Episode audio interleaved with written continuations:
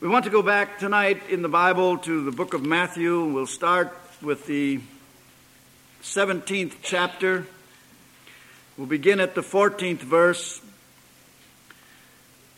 We want to walk along the shores of Galilee for a little, while with Jesus.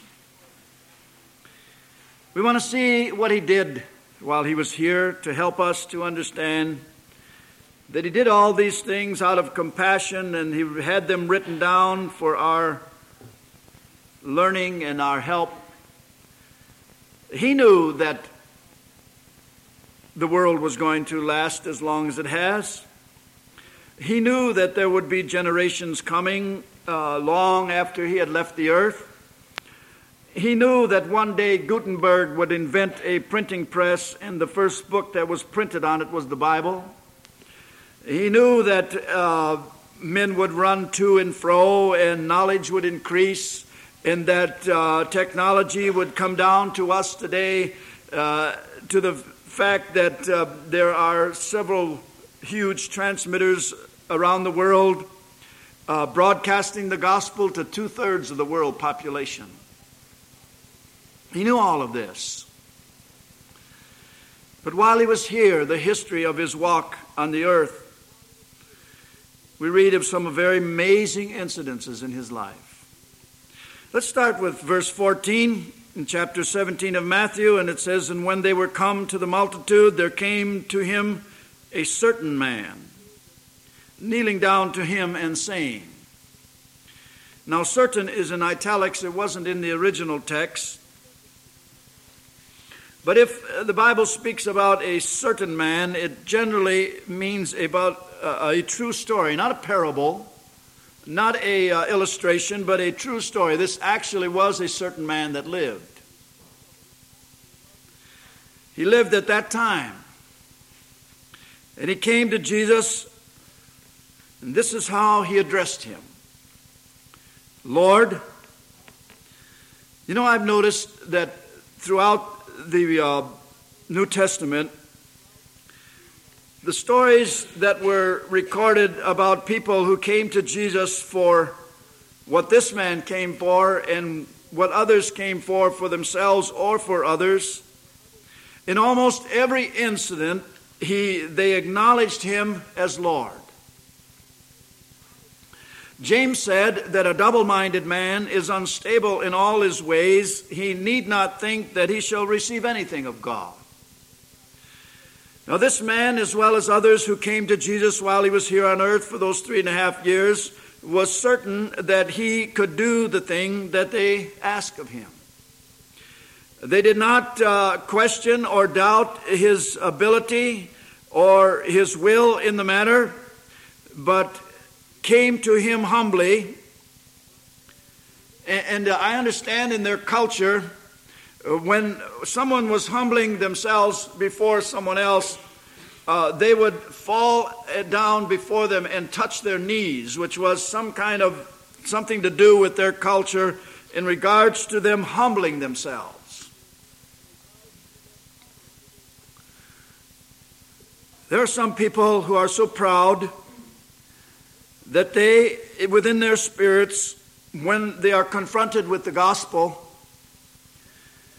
say, in effect, without perhaps saying the words out loud, if I have to humble myself and make a fool that they may think they are doing it, making a fool of myself in front of other people and humble myself and uh, come down here, for example, uh, to an altar of prayer and humble myself before God, I am never going to do it.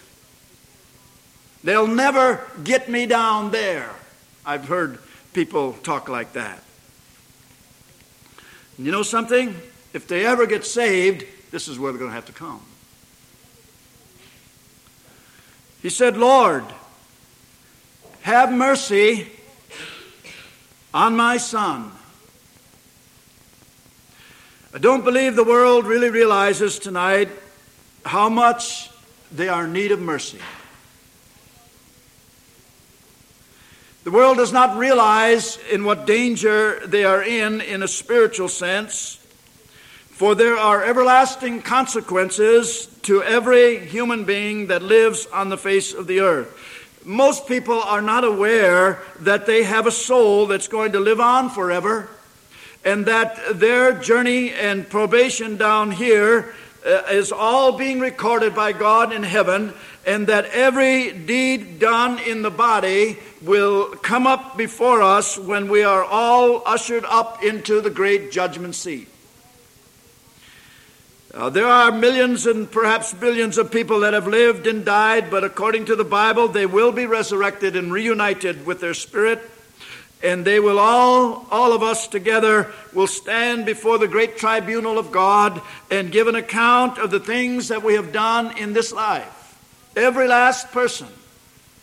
Doesn't make any difference whether they had a religious persuasion or they were atheistic or they're agnostic or they cared little or nothing for God or the Bible. That is of little consequence because according to God's eternal and true word, He is going to usher every human being up before Him.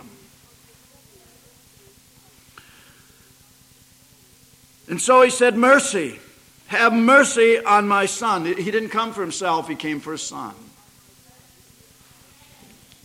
And what father, if he had a son like this, would not feel the same way? He said he was a lunatic. Comes from the idea of the moon, uh, lunar, having to do with the heavens, and uh, becoming uh, mad over the sun or, or over the moon. Uh, how is it? Uh, uh, moonstruck is the word that I was trying to figure out. Uh, a person that is crazy or deranged. Said that he was a lunatic and sore vexed or tormented.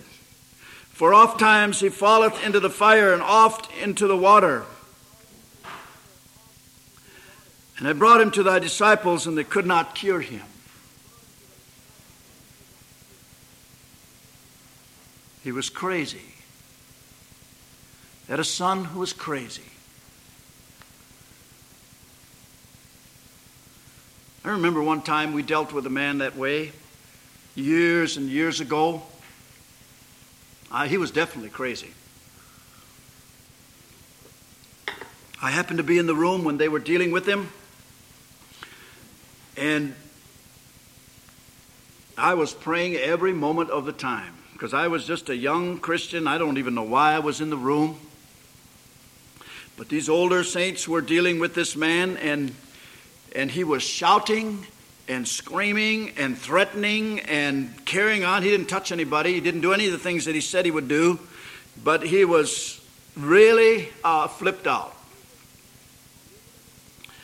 And by and by, it all quieted down. Nothing really ever came of it, but I really got an experience that day. I stood in the same room with someone who was crazy, and it wasn't a very big room either.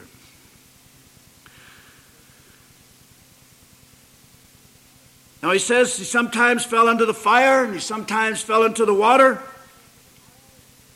He said, I brought him to your disciples, but they could not cure him. Well, why didn't he take him to the psychiatrist? Uh, why not the psychologist? Uh, why would he bring him to these fellows? All they were were fishermen. They didn't have a college degree, they didn't even have a college education. They had no authority from the government to do, to do psychiatric work. Why in the world did they bring him to him? Them. To cure him. Then Jesus answered and said, O faithless and perverse generation, how long shall I be with you? How long shall I suffer you or put up with you? Uh, bring him hither to me. And Jesus rebuked the devil, and he departed out of him, and the child was cured from that very hour. Now we find out the reason for his lunacy. He was devil possessed. You don't think that's true?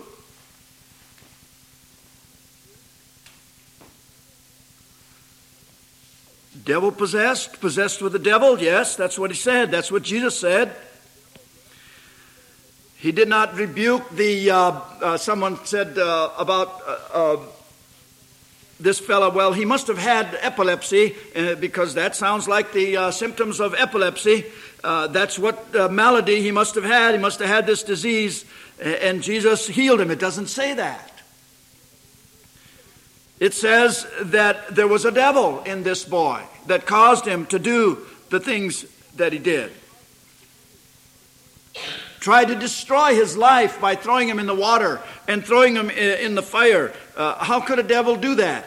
Uh, how could, uh, is it a, something that you can see that takes him by the body and throws him in a, off into the water or tries to throw him into the fire? Uh, uh, no, it was a evil spirit, a demon, which was inside of him, trying to control him and cause his mind uh, to uh, uh, take his body and throw it into this water and throw it into this fire to try to kill him. But God preserved this boy from dying that way because Jesus was going to come along and cast the devil out of him. Oh, yes, there is devil possession. Uh, no one knows it any better than the saints of God. I have read in past years among the ministers of the Church of God the dealings they had with people who were devil possessed, and I'll tell you, it'll make your hair stand on end. Some of the experiences, especially Brother S.O. Susag, in some of the dealings that he had with devil possessed people that uh, it was very real and it wasn't too long ago. We're talking about the 1900s when I say this. So it is real. It is not just something we read in here, and that's for an archaic time. We're, we're talking about something that's still prevalent today and on the rise, by the way. I don't watch these things, but I have heard about them. Some of these rock musicians who go on these concerts and do some of the things that I have heard they have done, there could be only one explanation for the conduct of such men and such women. They have to be devil possessed.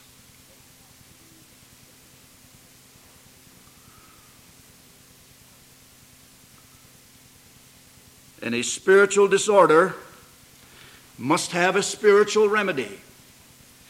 Natural means in these cases are absolutely worthless. There is no power among psychiatrists or psychologists much of the time, people that are devil possessed and uncontrollable are, are sent to maximum security institutions and locked up away from all other people.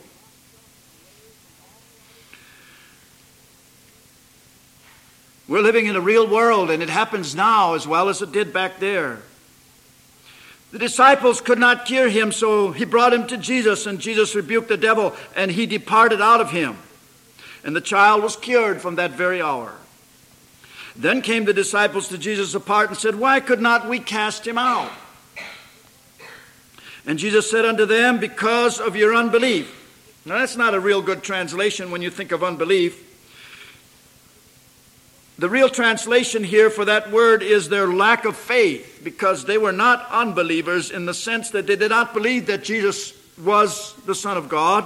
They were believers and disciples of Jesus and followers of Jesus. It was their lack of faith in this particular situation that they, uh, caused them to fail in what they were doing.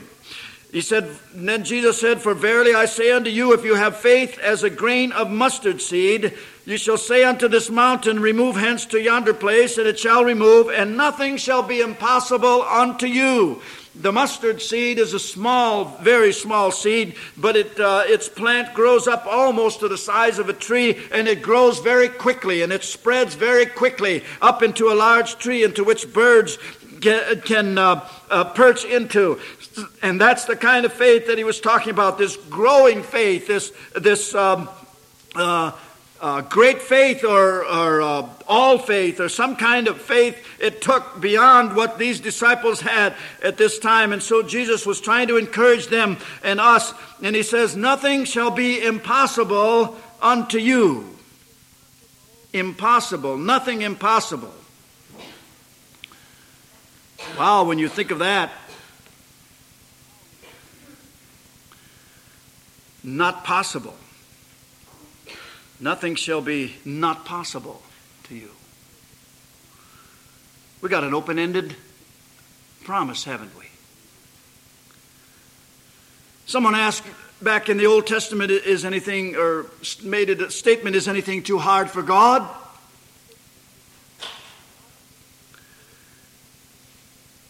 And one time when the rich young ruler came to Jesus and he walked away because he wouldn't pay the price, uh, Jesus said, How hardly it will be that a rich man shall enter into the kingdom of heaven. And, uh, and he said, Well, it's impossible with men, but nothing is impossible with God. And Jesus said here, If you have faith like the grain of the mustard seed, you can say to the mountain, Remove, and it will, and nothing shall be impossible unto you. And then he qualifies why they could not cast him out. Howbeit, this kind, this kind of demon, uh, in deeply entrenched in this young boy, goeth not out but by prayer and fasting. You see, that's what they didn't do. They didn't pray, they didn't fast, they didn't get in earnest about the matter uh, to the point where their faith would take hold and cast the demon out of this boy, so Jesus had to do it. And so while they abode in Galilee, Jesus said unto them, The Son of Man shall be betrayed into the hands of men, and they shall kill him, and the third day he shall be raised again. And they were exceeding sorry. Aren't you glad you don't know when you're going to go? You'd live the rest of your life just waiting for that moment, wouldn't you? But Jesus knew when he was going to die. And I'm glad that, it, that he kept, keeps that from us because I don't think most of us could handle it. I don't think most of us could cope with it. Uh, someone said here recently, or I read uh, something that uh, I hadn't thought about before, but do you realize, along with me tonight, that human beings are the only creatures in God's creation that know they are going to die? The animals don't know, they just exist until it's done. Human beings are the only people, only ones in God's creation that know they are going to die. Jesus knew, and they were sorry, exceeding sorry. And when they were come into Capernaum, they that received tribute money came to Peter and said, Doth not your master pay tribute? He saith, Yes. And when he was come into the house, Jesus prevented him, saying, What thinkest thou, Simon?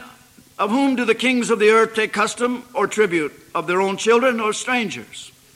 Peter saith of him, O strangers. Jesus saith unto him, Then are the children free.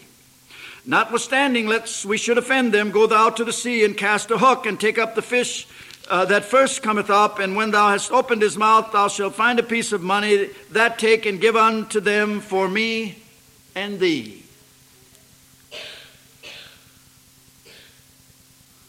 Pay your taxes, whatever country you live in. Oh, I know the, the, the money is squandered. It's just absolutely squandered, but we can't do anything about it, can we? There is an organization that spent thousands of hours in the United States and got up a report and gave it to the government and said, This is how, if you will implement these things, and they're a very prestigious organization. I don't know if it's the Heritage Foundation or one other like it. But they said you can save $315 billion if you'll do this. If you'll implement this, what we have told you, you can say it can be done without hindering or weakening the country. You can save $315 billion. You know what the Congress said? We don't want it. We can't hardly believe anymore what those people are saying up there in Washington, D.C. But we should pay our taxes, and we do. Let's go down to 18. And at the same time came the disciples unto Jesus, saying, Who is the greatest in the kingdom of heaven? And Jesus called a little child unto him and set him in the midst of them, and said, Verily I say unto thee, you, except you be converted and become as little children, you shall not enter into the kingdom of heaven. Another place, Jesus said to a very religious man, Except thou, except a man be born again, he cannot see the kingdom of God. A little farther down in the same chapter, he said again to that same man, Except a man be born again, he cannot enter into the kingdom of God.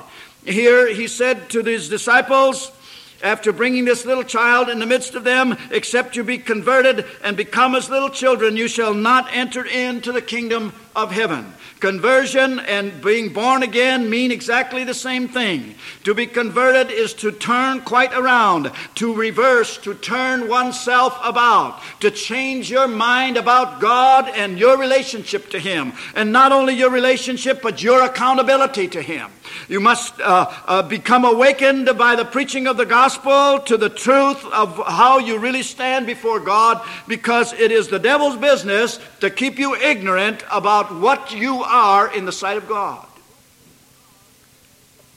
So he said, Except you be converted and become like little children, you shall not enter into the kingdom of heaven. You know, the majority of American people, church members, believe, and I'm sure it's true in the rest of the Protestant evangelical world, wherever people are that have been uh, preached some of the gospel to them and have a little knowledge of God and, and a saving grace of God, uh, they are uh, uh persuaded somehow or another that they are going to heaven and that uh, by the particular works or, or uh, liturgy they uh, accept or, or works that they do, that's going to get them to heaven. The majority of the American people who, who go to church believe that they are on their way to heaven. But when you ask them, have they been born again? Have they been converted? Generally, the answer is, no, I haven't.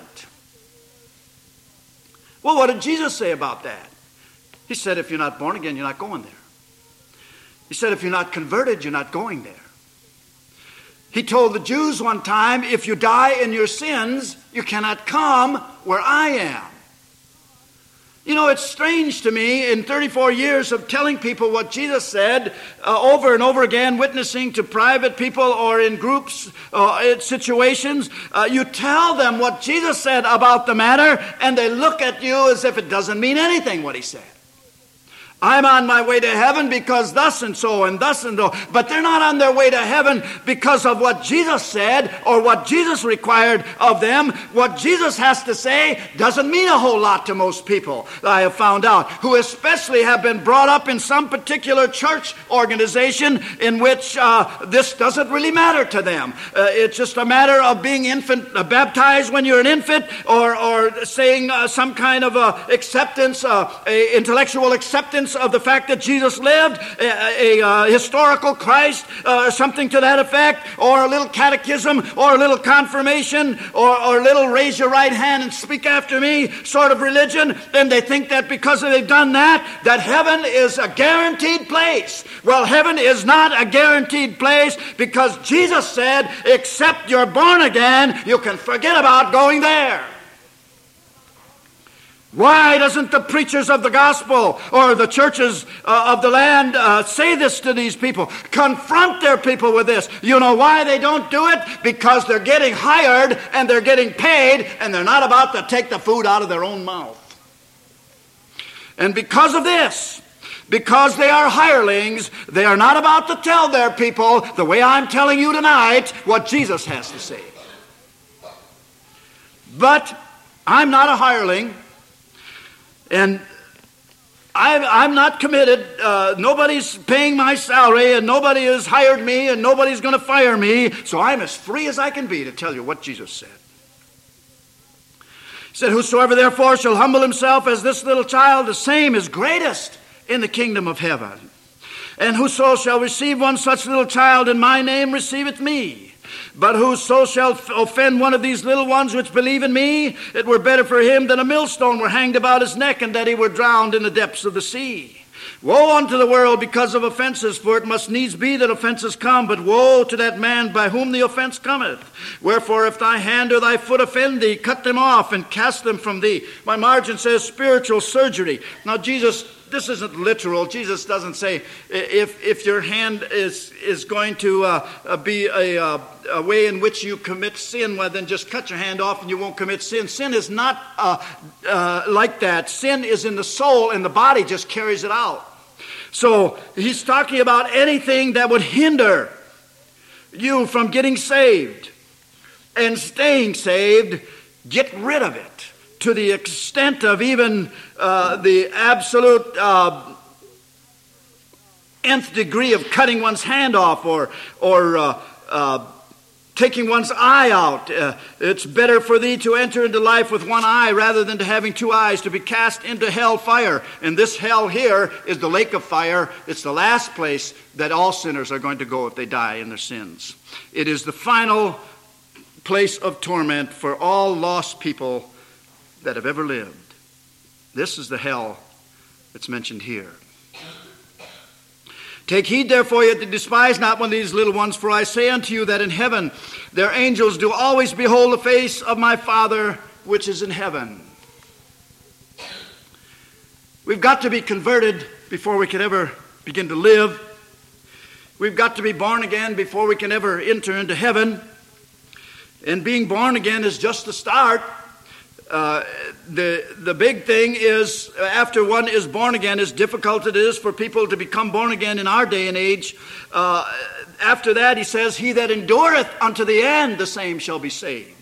But along the way, there are exceeding great and precious promises that God has given to all people who are saved, all the redeemed, all of the church of God, not only here, but in every country on the face of the earth, wherever there are redeemed people, wherever there are born again people, wherever there are saved people walking in the light of this gospel, there are exceeding great and precious promises. Uh, someone said, took the trouble to find out there are some 3,000 promises in the Bible, and every last one of them are for people that are saved and on their way to heaven. But along with all the journey from, from uh, the time you are saved to the time that you die, Jesus said, He that endureth unto the end, the same shall be saved. Why? Because it is possible to start out right and go right for a while and then fall by the wayside and be lost at the end. So, therefore, the warnings throughout the whole New Testament are watch, Pray, labor, continue in whatever God tells you to do, do it so that you might make heaven your eternal home because we're on probation all the way down to the end of our life. He says, For the Son of Man is come to save that which was lost. Saved? It means to deliver. Salvation, the word salvation means deliverance. Doesn't mean joining a church or being a good Samaritan or do unto others as you would have them do unto you. It doesn't mean that. It means to be delivered from your sins. That's what salvation means deliverance. That's the clearest definition of salvation that the Bible teaches. It's from the Greek word, which means deliverance. Uh, it means to heal or heal the soul uh, or to make whole, or make, make a complete person out of you or to protect and preserve. When one is saved, one uh, becomes a whole person. In fact, the word perfect in the New Testament, more times than not, means whole or complete. A complete person. You're not a complete person until you're saved because you're outside the realm and the will of God. You're outside of the protection of God. You're living in, on dangerous ground. You're living uh, in a place where it is possible that you could die that way and be lost forever, spending eternity with all of the damned throughout the whole ages of time and those that have yet to die. And when you think of it, most of the people that you and I know, your relatives and the people you rub shoulders with and elbows with and the people that you work with, and on and on I could go. Most of the people that you and I know tonight are lost. They are not ready to meet God. The majority of the people in this country are lost. And Jesus said, The Son of Man is come to save that which was lost. Why are they lost? Because they're sinners. Every sinner is lost and in need of salvation from that sin. That's what salvation is also. It is salvation from sin. That's what makes a person lost, is the fact that they're a sinner. But then someone says, well, isn't everybody a sinner? No, not everybody's a sinner. A person is a sinner until they get saved. And then they are saved from their sins. That's what salvation is all about. I mean, it's, it's so simple that it goes over the head of most people. There is uh, such a simplicity about this uh, salvation that God has provided for the human race uh, that the intellectual community says, oh, it can't be that simple. It's got to be something more difficult. I've got to do something to, to get this. I've got to work at this. I've got to work at that. Oh, it must be more complicated than that. It is not more complicated than that. If it was more complicated than that, the simpleton or, or, the, or the person without too much comprehension or a person whose mind is not very much much improved would not God be able to comprehend it and miss it. So God got it down to the simplest terms, even with the fact that a little child can understand. Uh, uh, understand the pains of their conscience and can understand the guilt that they have for what the things that they've done against God. And they can come down to an altar of prayer and they can ask God to forgive them. A 8, 10, 12 year old child can get just as saved as anybody can because they know they're lost. And Jesus came to save that which was lost. How think you if a man have a hundred sheep and one of them be gone astray, doth he not leave the ninety and nine and goeth into the mountains and seeketh that which is gone astray?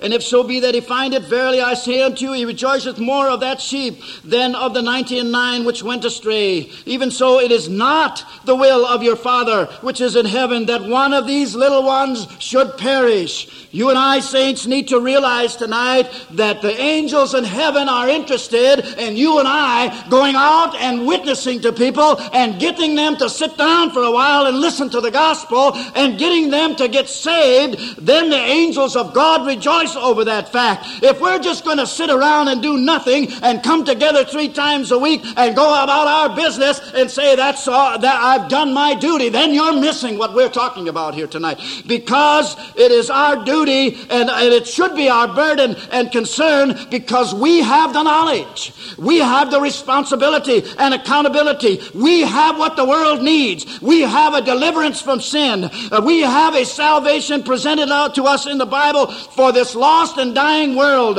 around us. And it's up to us to go out and try. Even though we're not going to win very many in these last days, we still need to go out and try. Do everything that we can. Be conscious of the lost around us and tell them that there is a Savior because most of them don't know it. Most of them don't know the peril they're under. Most of them them don't know the situation they're, they're confronted with and the realization that they're, uh, they're just one or three heartbeats away from hell. Why don't we get this feeling? Why don't we get this burden? Why don't we get this concerned? Why do we just keep coming by ourselves and not try to do anything about getting somebody? Surely some of you ought to be able to somehow or another get somebody to come and listen, or if they won't come, tell them while you're out there. This business of just coming and hanging our heads and sitting down and then going and sitting down and going about our business is, uh, you know what's going to happen? Uh, you're going to wake up one day and find out you don't even have the salvation anymore. It is not the will of the Father which is in heaven, that anyone should perish in their sins. Why? Because He's made a way. He's provided a Savior. And Jesus is the universal Savior. He's the Savior for the Muslim. He's the Savior for the Hindu. He's the Savior for the black man in Africa. He's the Savior for the, uh, the white man in, in uh, Northern Europe. He's the Savior for the yellow man in China. He's the Savior for the Russians, for the Cubans, for uh, the uh, uh, Uh, people of all races and all cultures because the Bible judges all cultures and all races. This is not just a white, man, white man's Bible or a white man's religion. That's a lot of fallacy that the black people sometimes have been telling their, their people or the Chinese or whatever. This is a universal salvation. Jesus is a universal Savior. He has, it is not the will of His Father and our Father that anyone should be lost. Therefore, He has made a universal plan to save the whole human race to save every person that will believe. Otherwise, what good would it be to send out these 39,000 people? What are we sending them out for? The Islamic world says, you're nothing but Christian dogs. Uh, the Hindu says, I've got my own God, don't bother me. Uh, the, the man out there in the islands of the sea bowing down before some idol, or the man in the Roman Catholic system bowing down before his idol says, don't bother me with that. I've got my own religion. Well, we need to bother them. We need to awaken them. Because as I said before, it is the devil's business to keep you asleep. It is the devil's business to keep you from doing what you have to do in order to be saved. It's not God's will that anybody should die and be lost. And that's why we preach the way we do. That's why we don't hold anything back. That's why we tell it the way we do and endeavor to enlighten you and awaken you to, to the realization that uh, someday you're going to stand before a holy God, and if you're not ready to meet Him in peace, you're going to stand there in abject terror. How do we know? Because He is absolutely holy and his law is absolutely holy and demands absolute obedience, and the only people that can do that are those that are saved. And he says, Moreover, if thy brother shall trespass against thee, go and tell him his fault between thee and him alone. If he shall hear thee, thou hast gained thy brother. He gets into the realm of, uh, of interpersonal relationship here and shows us that we have to have a forgiving spirit.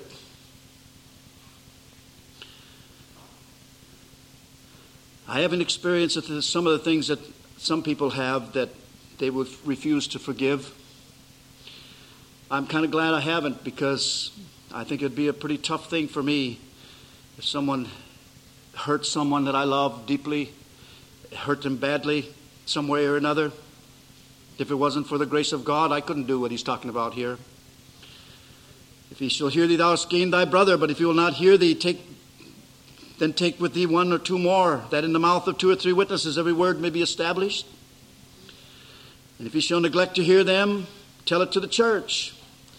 Now, this is church business he's talking about here. It isn't the world.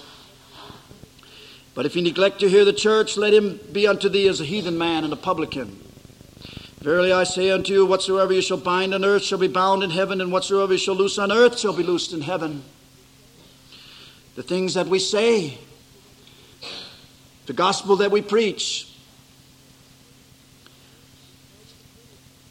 If we tell you the truth and you neglect it or you reject it,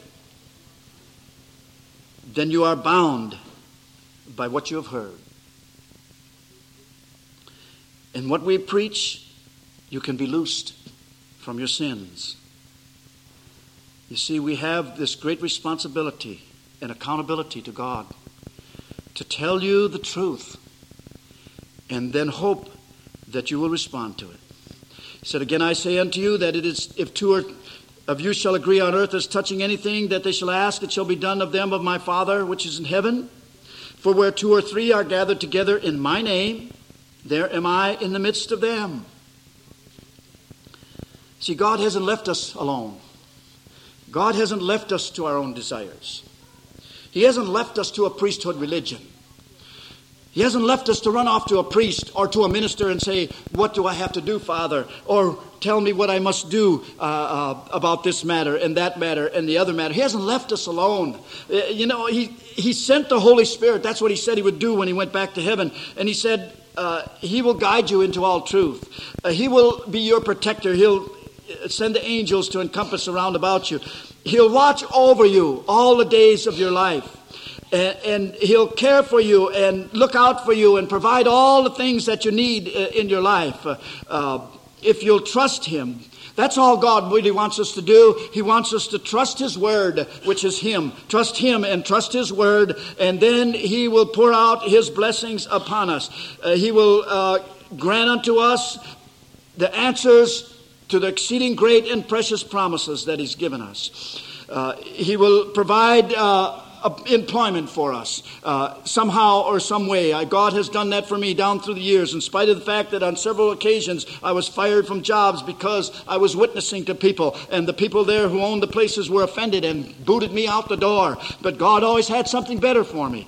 God has provided protection from injury and, and uh, sickness and, uh, debilitating uh, illnesses down through the years. And then when we did get sick, God has given us a promise of healing for the body, healing for the, for the afflictions and uh, diseases or all of those things. Not only that, but God has kept a lot of maladies away from us, from my family and myself, and from you since you have uh, experienced salvation as well.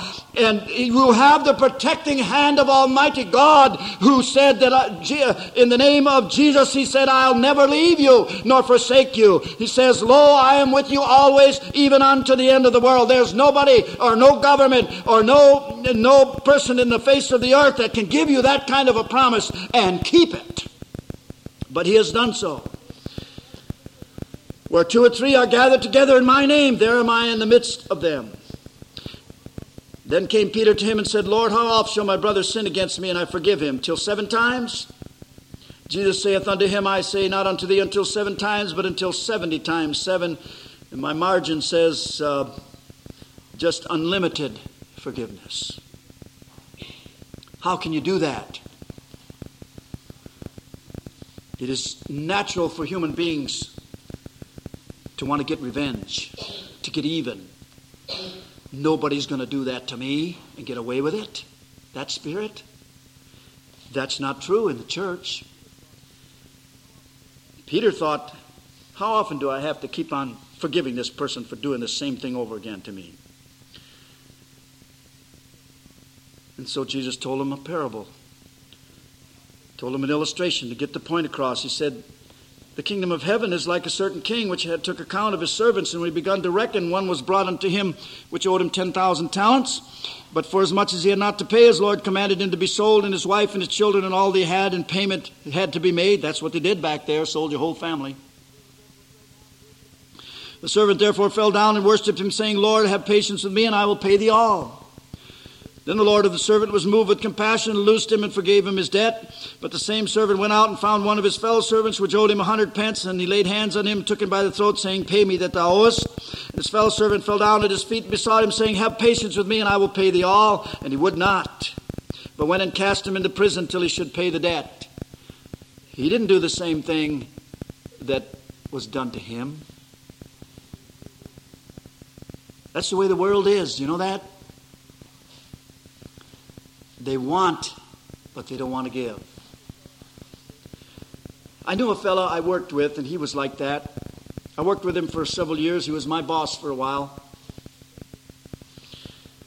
He said, I'm a member of the WIIFM Society. I said, I never heard of that. What's that? He said, What's in it for me? That was it. What's in it for me? This is the philosophy of the world. What's in it for me? And he acted like that, and he lived like that.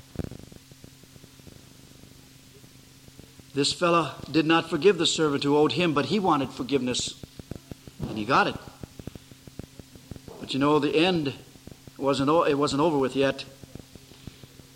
So when his fellow servants, fellow servants saw what was done, they were very sorry and came and told unto their Lord all that was done. Then his Lord, after he had called him, said unto him, O thou wicked servant, I forgave thee all thy debt, because thou desiredst me. Shouldst not thou also have compassion on thy fellow servant, even I had pity on thee? See, the illustration fits what Peter was asking. Peter wanted to know how many times he should be uh, forgive. So Jesus in this illustration told him how it should be. If you were forgiven, you should be able to forgive. And his Lord was wroth and delivered him to the tormentors till he should pay all that was due. So likewise shall my heavenly Father do also unto you, if you, if you from your hearts forgive not everyone his brother their trespasses. I'll tell you, I don't know, I haven't dealt with people, too many people like this, but I, I know that there are people in this world who will not forgive who refuse to forgive what others have done. But you know, if you're going to make heaven your home, and you're ever going to get saved, you're going to have to forgive what others have done to you. As hard as that may be. Then I want to, for a few verses in chapter 19, talk a little bit about something that is so prevalent today. I wasn't going to include it, but I think I will. For Jesus dealt with the matter, and it's almost like he wrote it today in today's news. And it came to pass that when Jesus had finished these sayings, he departed from Galilee and came into the coast of Judea beyond Jordan, and great multitudes followed him, and he healed them there. Jesus is the great physician, he is the great healer. We have a song in our book that says, He is just the same today. He is just the same today as He walked the shores of Galilee. It's the same Jesus we're talking about tonight that we're reading about in the book. We believe in the same Jesus, that He still has the same power today as He did when He walked on earth. He healed people there, He heals people today. I know there's a great deal of controversy over this matter, but I know by personal experience that it's true. He has been my only physician for 34 years. I have known no doctors or no medicines. I have known no operations. I have had none of these things. I've been sick. I was think deathly sick one time when I was traveling on the road. I told you about that before, and God healed me that that night before I was done in the morning, before I was dead in the morning. Because I trusted Him all the way from the beginning of my saved experience, it was not difficult for me to trust Him all the way for difficult uh, sickness that night. I must have had food poisoning so bad that I, I ached and every my eyeballs ached. My ears ached. My big toes ached. I ached all over. I was cold one moment and sweating the next. Uh, my back hurt. My legs hurt. I was so sick I couldn't get one comfortable place laying in that bed. I watched the, cars go by all night long on that freeway in that motel. Uh, I watched them thickly uh, down in Denver Denver, Colorado. I watched him running by there, and I watched him thin out, and then I watched him get uh, uh, uh, thick again uh, all through the night, calling on God and asking Him to heal me. And by the time the morning came, I felt so much better that I could get in the car and drive on back home. My wife and Tim know how sick I was that night. So I know this is true. I'm not talking from just ideology. He healed them. The Pharisees also came unto him, tempting him. See, these people were not coming to learn. These people were not coming to inquire. They were not coming to seek. They were coming to find fault. They were coming to tempt him. These are religious, very religious people. But their religion was all they had. They came, they were religious leaders, and they, they were tempting him, saying, Is it lawful for a man to put away his wife for every cause? We get into the realm of divorce. We have now in our state, I believe, no fault divorce. When I was young, one out of four marriages ended in divorce. Now there are one out of two that end in divorce. It is an absolute plague upon this country. I stood in the basement of the, of the uh, courthouse here one day talking with a fella, and, and I couldn't even carry on the conversation too well because I was right next to the divorce court. And there were a number of lawyers and, and uh, individual women and men in other places talking and crying and, and uh, all distraught over the fact of divorce.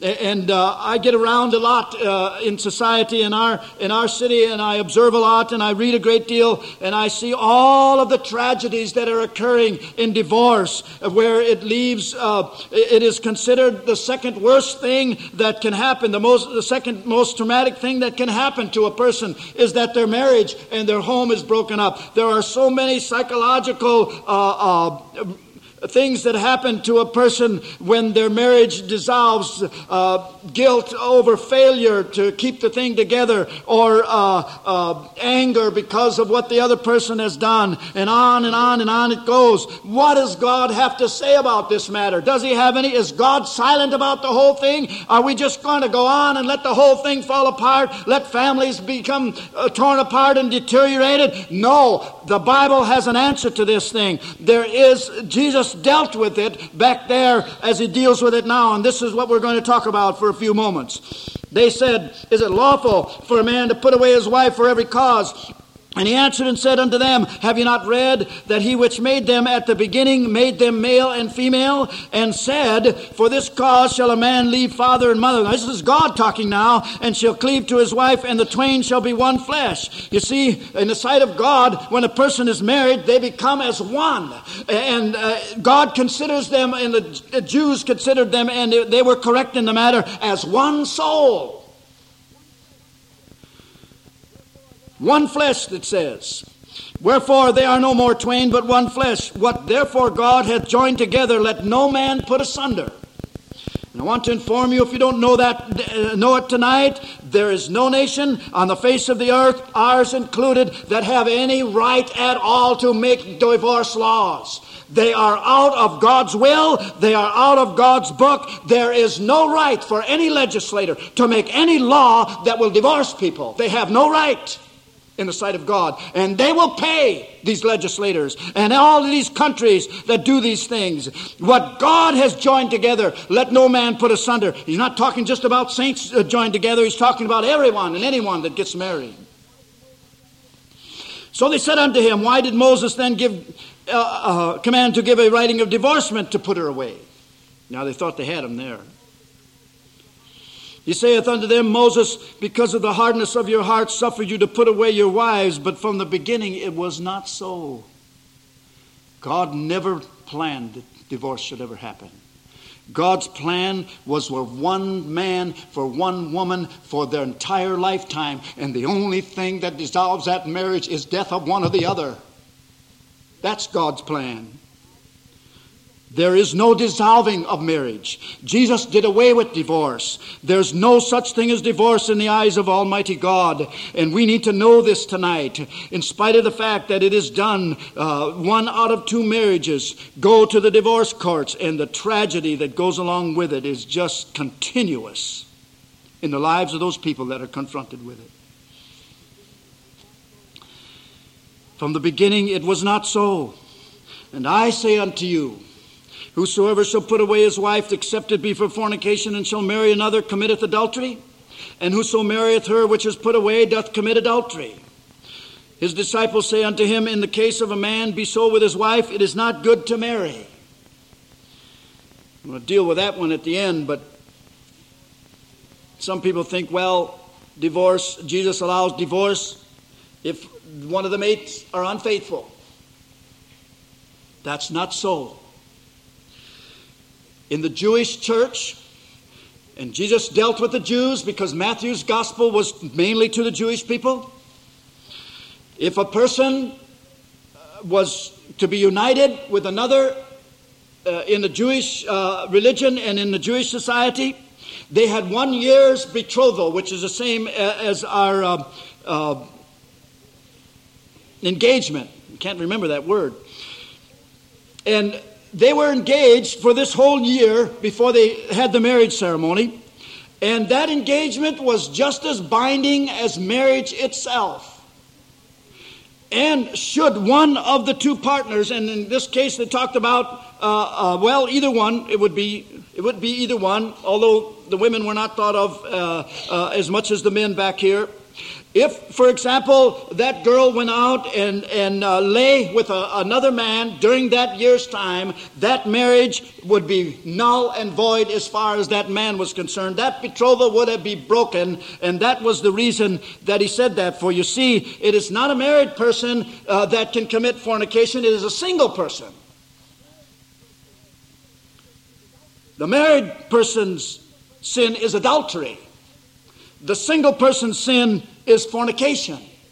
And so, therefore, Jesus dealt with the Jewish people and dealt with their uh, culture and their religious views when he said, except it be for fornication. How do we know that? Because over in Mark, in Mark, uh, uh, which was the gospel to the Gentiles, in Mark 10 and 11, he said, and Jesus speaking about the same matter, and he saith unto them, Whosoever shall put away his wife and marry another committeth adultery against her. And if a woman shall put away her husband and be married to another, she committeth adultery. So therefore, when people, when the when the laws uh, of the land allow divorce, and people go out and marry again, divorce is not the sin. Although Jesus did away with it, divorce is not the sin. The sin is going out and marrying someone else while your mate is still living. That is the sin. And you know something tonight? Most ministers wouldn't touch that with a 10 foot pole.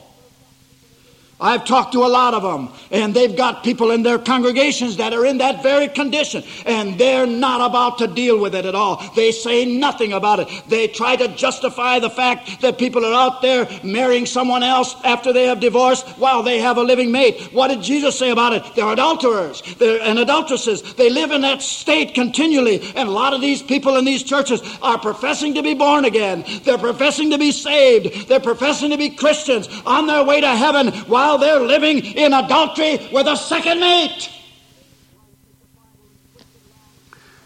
Try to take the Bible and twist it around and say, well, her mate committed adultery or fornication, and or she committed fornication. Therefore, she's justified in the sight of God to go out and marry someone else. And you know something? What I found out, the devil wants these second marriages to go so sweetly and so smoothly. Oh, if he can get people to say, "Oh, that first marriage, I was 16 years old, and he got me pregnant, and we never did have it good, and we never loved each other, and it was a mess all the way from the beginning." But I found this wonderful man. Oh, we have have such a sweet relationship. We're going along so fine. We've been married 10 years. Now we've got children, and it's so sweet. That's exactly what the devil wants it to be. He'd like it to go all the way down to the end because if he can do that, he'll have them forever. Let that second marriage be sweet, but in the sight of God, they're adulterers and adulteresses. And why won't these ministers deal with it? Because they're entering into this sin.